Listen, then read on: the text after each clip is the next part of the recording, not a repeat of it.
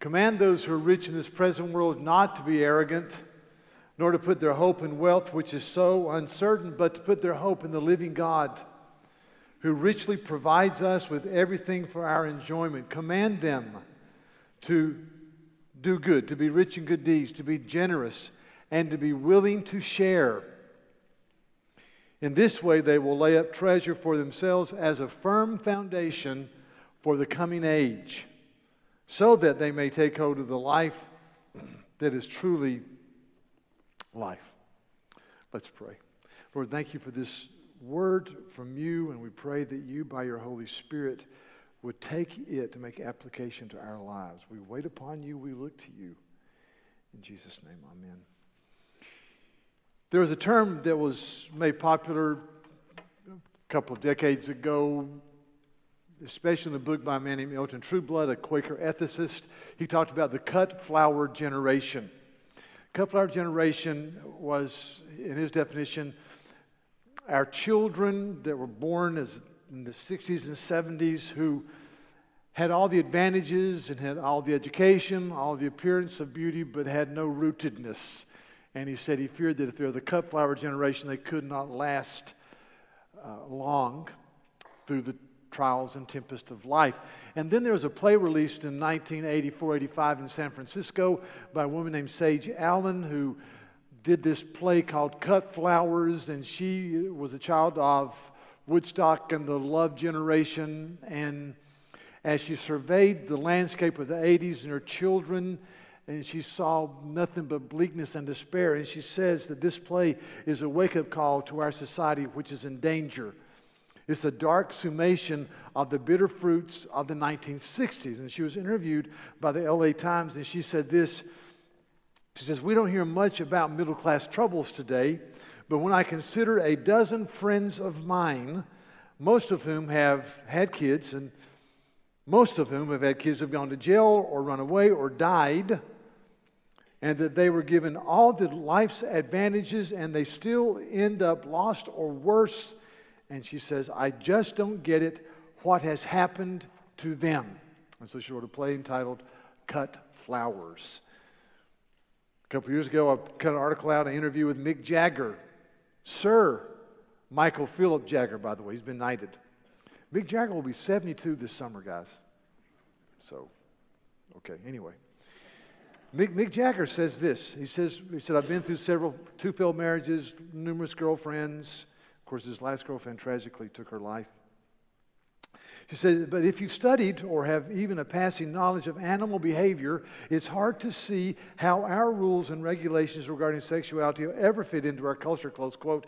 In other words, he says that, that his response to life is to understand that we're all part of the animal kingdom and we can't ask for humankind to act better than the animal kingdom at large. A year later, uh, Kate Hudson was interviewed. Kate Hudson, uh, I asked somebody, Kate Hudson, they said, Yeah, had to lose a guy in, is it 10 days? Okay, 10 days, okay. Some of you could do how to lose a guy in one day, but that's beside the point. So Kate Hudson was interviewed, and uh, she had just ended her marriage. This was several years ago, uh, 2010. And says this that uh, she says, I'm particularly perplexed by the notion of monogamy, which is one man and one woman for life. We call it marriage. She says, I don't think we're made up to ever be monogamous. We are animals, emotionally and physically. But that doesn't mean she, that she believes in non-exclusive sexual relationships. She goes on and says, quote, I could never be in a relationship that was not monogamous because I don't know how to, uh, I could ever deal with it. There is something sacred about the relationship that is broken if you're unfaithful. If we're going to go down this monogamy path, let's just know it's hard because when you start hurting people and cheating, that is so mean. Close quote. Uh, okay. Um, I read that though, and apart from a few things, the thing that hit me is, is here's a young woman who's very gifted.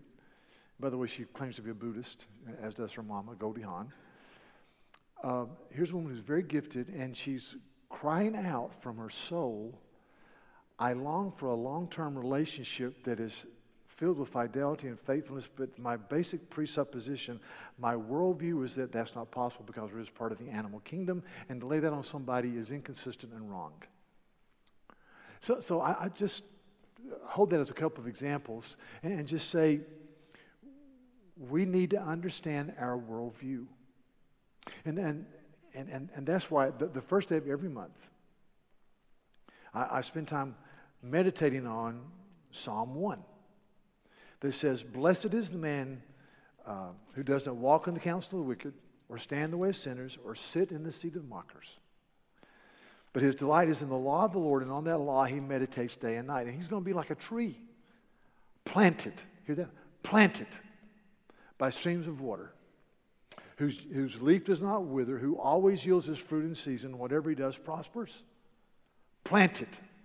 no cut flowers. Then he says this not so the wicked. The wicked are like the chaff that the wind blows away, the tumbleweed. Blow here and they blow there. They are the cut flower generation. And, and, so it's, it's, vitally important for us to really deal with what we believe and why we believe it. Let me just say this.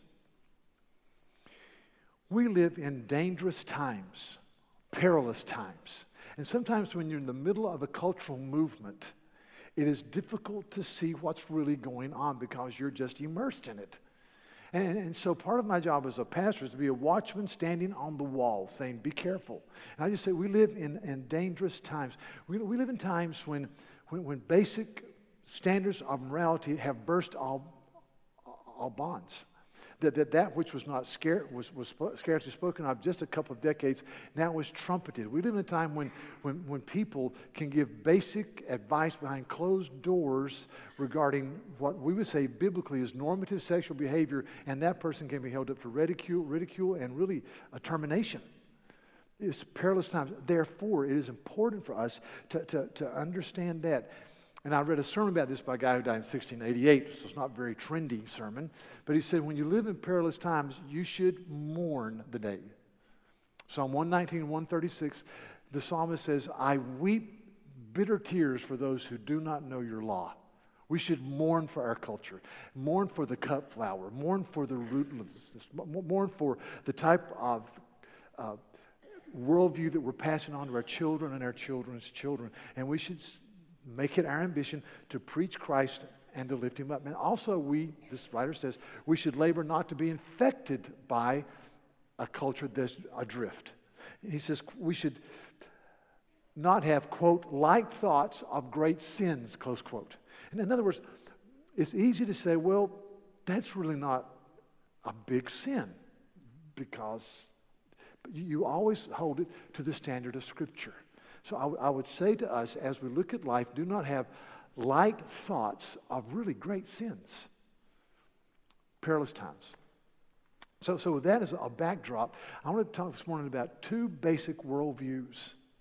A worldview that says there may be a God, but he's undefinable, and he's not involved in my life. And a worldview that says I believe in the Trinitarian God of the Bible, who is the great creator God, who's the redeeming king, and who's the sustaining Holy Spirit. Father, Son, and Holy Spirit. Two radically different worldviews that are basically spelled out in this passage that we're looking at this morning. The, the first worldview uh, is basically makes this statement I, that, that, that there is a God, but can he really be defined? Paul says this As for those who are rich in this present age, see, this worldview is a present age only looking at life. As for those who are rich in this present age, charge them, don't be arrogant, or to put their, their hope in wealth, which is so uncertain. So you can tease out their worldview. The, the first statement is that they live for this present age, they live for this day only. I've said the last few weeks, Martin Luther said, I live for this day and the day of judgment, or the day of my death. I live all of life in light of the eternity that will be lived in the presence of the Father, Son, and Holy Spirit. These people say something like this well, We're going to live for the present day. We may believe in a God, but he's undefinable, and he cannot really be the personal God of the universe, so he's just kind of some type of theistic, undefinable being. The second thing is, is this he says, charge them not to be arrogant. Now, as I thought about this, if you believe that men and women are self made, that you pull yourself up by your bootstraps, that you call the shots, and you have any modicum of success, and many of you have been wildly successful, to be honest, and you're heading that way. If you believe that, it is impossible not to be arrogant. You may disagree. I, I, it's just, if you believe that you call the shots and you've made it and it's, you, it's all up to you, it's impossible not to, to a degree, be arrogant. Then there's a corresponding reality. This is point number three. But, but arrogant, uh, conversely, followers of Jesus are taught by our Savior to pray, Give us this day our daily bread. It's just, just your daily, it's your daily grace, Lord. I need your daily grace today. it's a very fam- famous poem. I put it in the worship guide. it's written by a man named William, Ernest Henley. It's called Invictus, which means the conqueror. William Ernest Henley wrote this poem. Uh, he, as a young child, he had uh, tuberculosis. As a young adult, male, they had to amputate his left leg. And so he wrote Invictus as he recuperated from the amputation of his left leg. He was a big, gregarious, fun loving, wonderful man who had a bare understanding of God as only a creator God that cannot be defined. And, and so, just as a sideline, uh, he, he developed a great friendship with a guy named Robert Louis Stevenson. And Robert Louis Stevenson wrote Treasure Island. And in Treasure Island, there was a pirate with a wooden leg. What's his name? Long John Silver. And he based Long John Silver's character on his good buddy William Ernest Henley. If you're ever on Jeopardy, you can win Jeopardy, okay? In that regard. So, so anyway, Long John Silver, you know, parrot on his shoulder, you know, or whatever. The most famous pirate before Johnny Depp. Okay. so, anyway, he wrote this poem. And I've, I've got it here in the to, to, me this, this poem is, is really a shake your fist in the face of the triune God poem. It's a powerful poem. Out of the night that covers me, black as a pit from pole to pole. I thank whatever God's may be for my unconquerable soul. In the fell clutch of circumstance, I have not winced nor cried aloud. Under the bludgeonings of chance, my head is bloody yet unbowed. Beyond this place of wrath and tears looms but the horror of the shade. And yet, the menace of the years finds and shall find me unafraid. It matters not how straight the gate, how charged with punishment the scrolls. I am the master of my fate, and I am the captain of my soul. Now, listen to me. So, this poem, by the way, one of my heroes the last century, Nelson Mandela, had this poem on the wall of his prison for 27 years in South Africa. I wish it had Matthew 11, 27 to 30, but he had this. So, so you look at this, and it's a, it's, it's a shake your fist in the face of God. I think whatever God's may be, you can't, he says, you can't define God. Yeah, whatever God's may be, under the bludgeonings of chance. Everything is just an impersonal game of Russian roulette. There's no shepherding king. And that's, he says, looms after this place of wrath and tears looms but the horror of the shade. We have no understanding of what looms beyond the grave. It's just the horror of the shade. There's no eternity of heaven or hell. It matters not how straight the gate, which mocks Matthew 7, where Jesus says, Broad is the road and wide is the gate that leads to destruction, but narrow is the road and straight is the gate that leads to life, and only a few find it. He says, I don't care about that.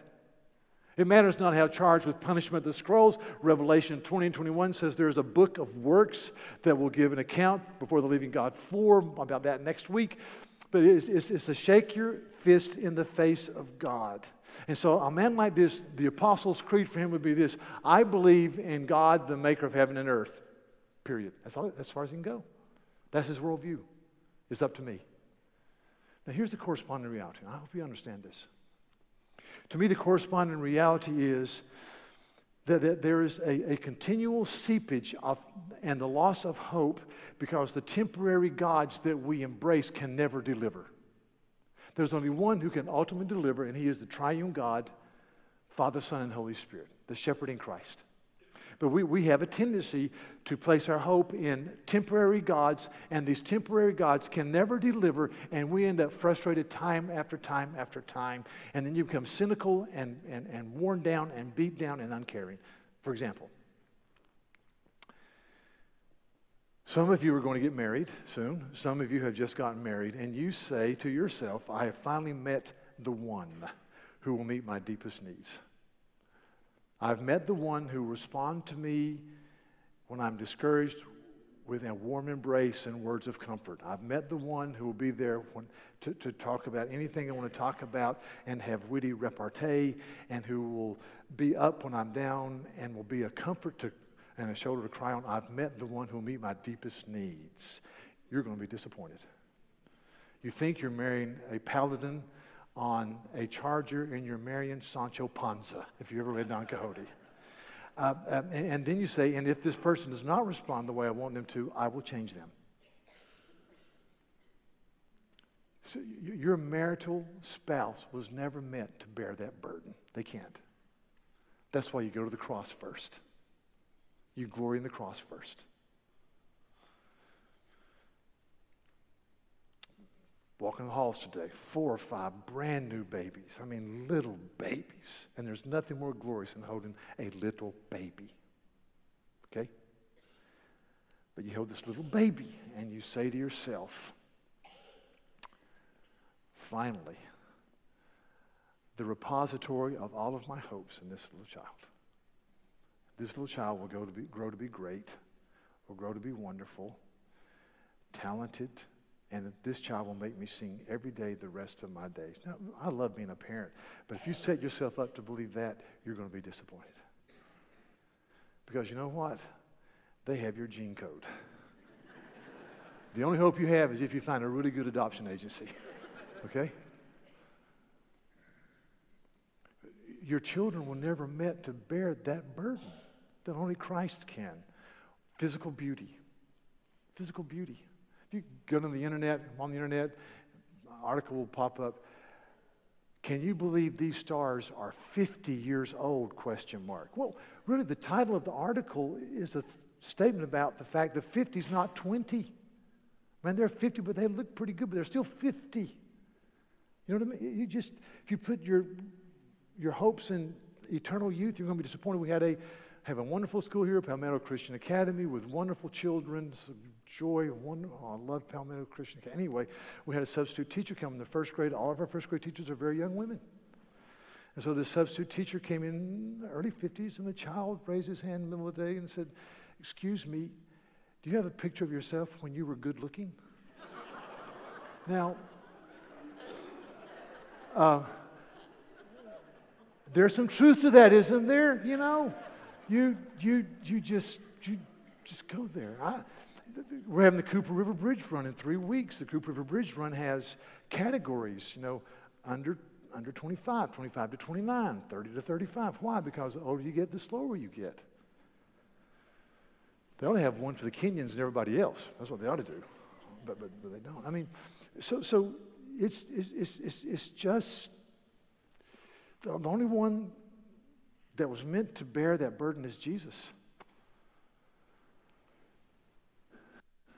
A general election is coming up, and there will be three weeks next spring, late winter, when this state is the focal point of all creation. And after that, we'll be forgotten. And you're going to have people running around saying, We finally found him. We finally found her. And you, you haven't. You haven't. There's only been one person in history that you could say, We finally found him. And those words are used in John chapter 1 when Philip goes to his brother and says, We finally found the one that Moses and the prophets spoke about. He's the only one you can say that about. No, nothing else was meant to bear that burden. So, so that's worldview number one. Worldview number two, very quickly, is this it says, God to set their hope on God who richly provides us with everything for our enjoyment. So, just t- two points about this. It richly provides us with everything for our enjoyment. Uh, we, we serve the living God who is personal and glorious and triune and, and, and, and, is, and is overflowing with, with beauty and grace and grandeur. And He's provided us with everything for our enjoyment. And I think of Romans chapter 8, where Paul says this. He's talking about the glory of our redemption, and he says, what should we say in response to these things? Our salvation, God's eternal love for us. If God is for us, then who can be against us? And he who did not spare his own son, but gave him up freely for us all, will he not also with him graciously give us all things? Who can lay any charge against God's elect? It is God who justifies. Who is the one who condemns? It is Jesus Christ who is the one who died, and more than that, was raised and who is at the right hand of God, who indeed is interceding for us right now. And so you tease that out and you say, This God who richly provides and watches over us and cares for us has given us everything for life and enjoyment. 1 Timothy 6, verse 17. So I, I, look at that, look at the scope of our redemption, the greatness of the creation of Christ, and, and I say, it is my responsibility in this worldview to enjoy and delight in all that God has given me. That's a statement of discipleship, to enjoy and embrace life. Because life is a foretaste of the glory to come. And so when we when we eat a sumptuous meal. We don't start thinking about how the taste buds are tied to this part of the body system and how it goes to this and that. And isn't, a, isn't it marvelous that this, this impossible mistake happened and we can taste? We say, man, that is good. Thanks be to God for taste. Or we, we, we, we're going to walk out of this building into a beautiful Charleston spring. And you're going to go, wow. Look at that oak tree. Look at that panoramic view from the bridge. Look at that hawk. Look at those flowers blooming. You're not going to say, isn't it the impersonal mistake? How did, you know, isn't this? No, you're going to say, man, look at that bird and how it's aerodynamically made and how the feathers do this. It's just amazing. And so the other, the other day, I was on a trip and I had a group of discs and I was threw in a disc, and it was the arias of Puccini. And uh, it, it, hit one I, I just love it. It's, it's called Nessun Dorma, which means none shall sleep. And it's this man singing his heart out. And I don't know Italian, so like, but it's so beautiful. Man, you, you're going down the road, you roll down the windows and you crank it up, even if it's 15 degrees, and it was. And it just stuns you with this beauty. And I, listened to that, backed up, listened, third time, listened to it, moved to tears. It's so beautiful. And then I thought to myself, because I'm the only one in the car, I'm thinking to myself, can't talk to anybody else. Think to myself, say the Lord, I, I, I, should, I should labor to be stunned to silence or moved to tears by a beautiful painting, a beautiful piece of music that expresses the creative energy of God. And God, forgive me for being a Philistine about this stuff. This stuff, this Puccini, it was just incredible. Now, now, before you doubt my manliness, I'm looking forward to March Madness, okay? Just uh, I want to play the man card right here. By, you can love Puccini and March Madness, okay? So, so, so I, I just say it's our responsibility. So when we have the embrace of a friend, we glory in that because God has given us all things. Let me quote Calvin a couple of times here. This is John Calvin in his commentary on Psalms and then a sermon from Deuteronomy, just two paragraphs. He says that, that we may enjoy the sight of God, he must come forth to view with his clothing. That is creation. We, that is to say, we must first cast our eyes upon the very beautiful fabric of the world in which he wishes to be seen by us. For in this world, God blesses us in such a way as to give us a mere foretaste of his kindness, and by that taste to entice us to desire heavenly blessings with which we may be satisfied. As soon as we acknowledge God to be the supreme architect who has erected the beauteous fabric of the universe, our minds must necessarily be ravished that's a great word. ravished with wonder at his infinite goodness, wisdom, and power. Calvin says that when you see the beauty of creation and realize it's a foretaste, you should go, stunned. And, and, of course, he lived in Geneva, which is a really pretty place. What would he have said if he lived in Charleston, though? That was an arrogant statement. Second statement, Deuteronomy. God of his own nature is inclined to allure us to himself by gentle and loving means as a father goes about to win his children by laughing with them and giving them all they desire. If a father could always laugh with his children and fulfill their desires, all his delight would surely be in them. Such a one does God show himself to be towards us in Christ. Oh, delight. So, so this worldview says, I'm going to, to delight in the goodness of God. The chief end of man is to glorify God and to enjoy Him forever, to be glad in Him, to, to glory in Him. The second point here is that there's profound hope. He says, don't, don't be arrogant or to put your hope in wealth because it's so uncertain. It's just uncertain. It's just uncertain. It's here today, gone to, but, but fix your eyes on, on God. Even, even this week, I was reading the Wall Street Journal on Monday, and they said just two years ago, China was the emerging economic power. Europe was stable, and America seemed to be going down. Now, the, America's employing more people than they have since 1998. America's economy seems to be revving up. China is going down, and Europe is on the mat. Two years eh, turn around again in two years, five years, whatever.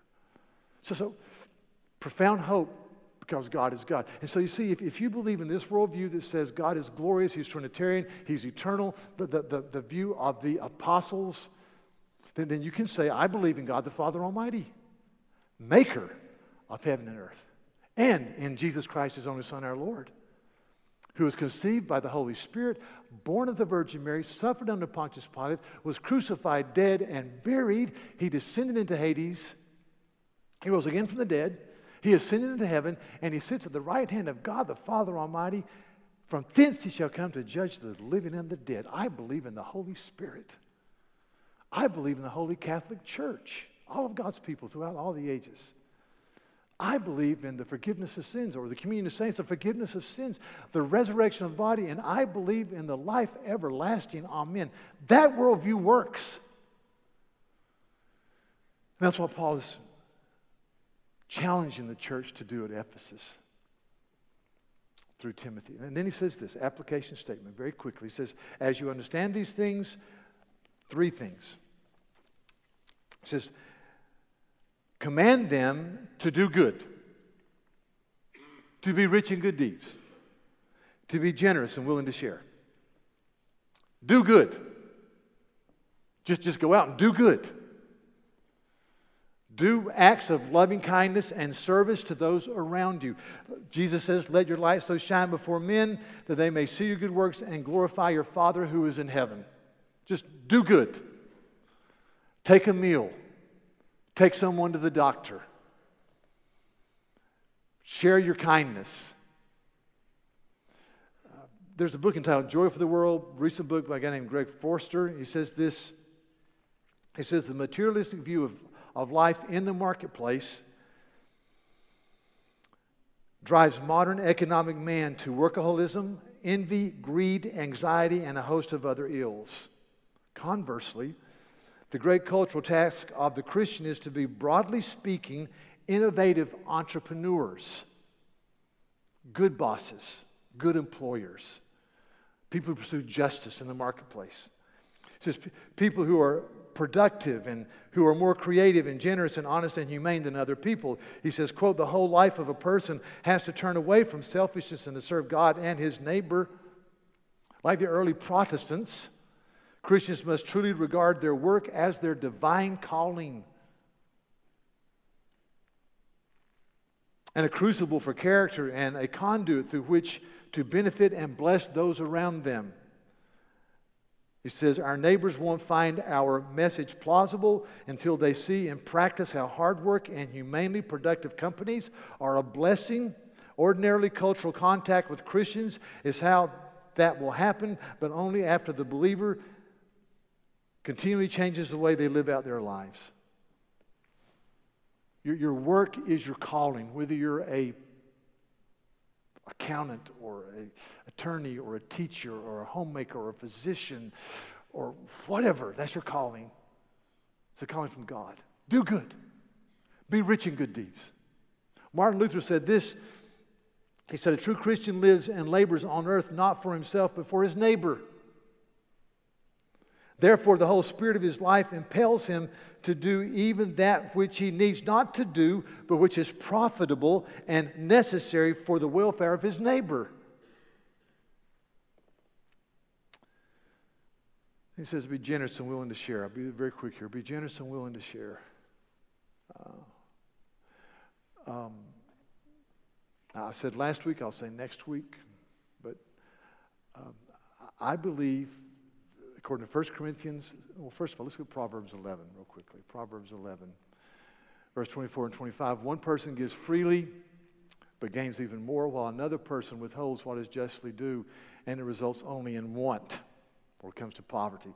A generous man will be prosperous, and he who refreshes others will be refreshed himself. So look at the last clause. A, a generous man will prosper. Whoever refreshes others will himself be refreshed. You look at Luke 9, you look at John 12, where Jesus says a, a, a, seed of grain must fall into the ground and die. He says in Luke chapter 9 that if you find your life, you'll lose it, but if you lose your life for me, you'll find it. And throughout the scripture, it says you got, you got to live in the light of the reality of all that Christ is for you. And when you do that, you'll take hold of the life that's truly the life, Paul says here.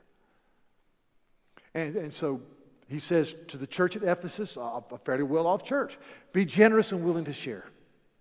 Be generous. And so I've said last week that I, I 1 Corinthians 16 says on the first day of the week, you should systematically lay aside money for the welfare of the kingdom. You should think about it conscientiously and you should plan for it.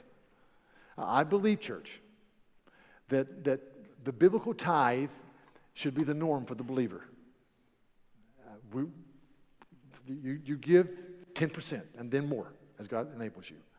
But, but you, you sit and you do it soberly. The Bible calls that the first fruits.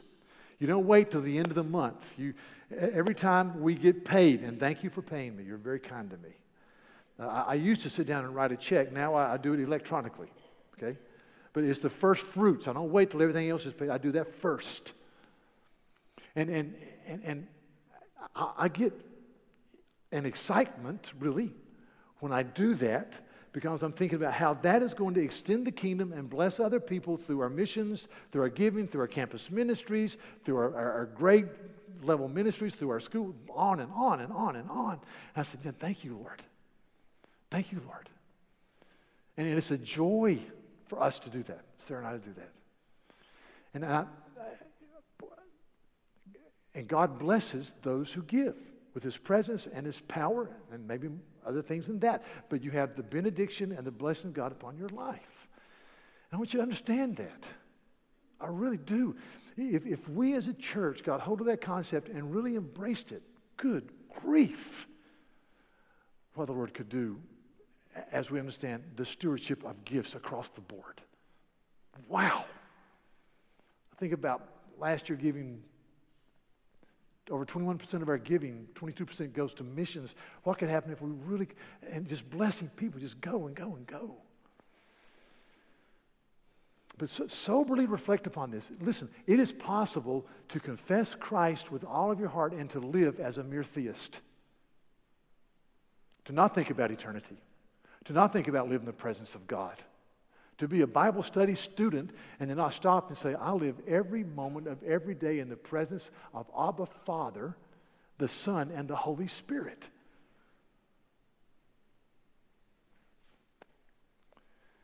So let's live with joy and pray with sobriety as we walk before God. Let's pray. So, Lord, thank you for the, the Bible. Thank you we open it and we hear from you that our teachers and pastors are just the mailmen. They just deliver it, but you've spoken it. Uh, so give grace, uh, give empowerment. Lord, really change our hearts continuously, continuously. Um, do, do a work in us and in our city in bringing people to yourself. Do a work in our uh, ministries that are geared toward young people and college students and singles and young married to let them have a rootedness in a culture that is not rooted. May we live with love and diligence and compassion and tenderness and forgive us for ever being uh, arrogant. Uh, for, forgive us, Lord, for ever triumphantly saying, when we get a good report from some area, I'm the captain of my fate, I'm the master of my soul. Just forgive us for that. I, I, uh, help us instead to pray, Thy kingdom come, Thy will be done on earth as it is in heaven. That you'd give us our daily bread, that you would not allow us to go into evil, and that you'd get the glory. Uh, Abba, Father. So thanks be to you, Father, Son, and Holy Spirit, the glorious reality of the triune God. And lead us, I pray, in Jesus' name. Amen.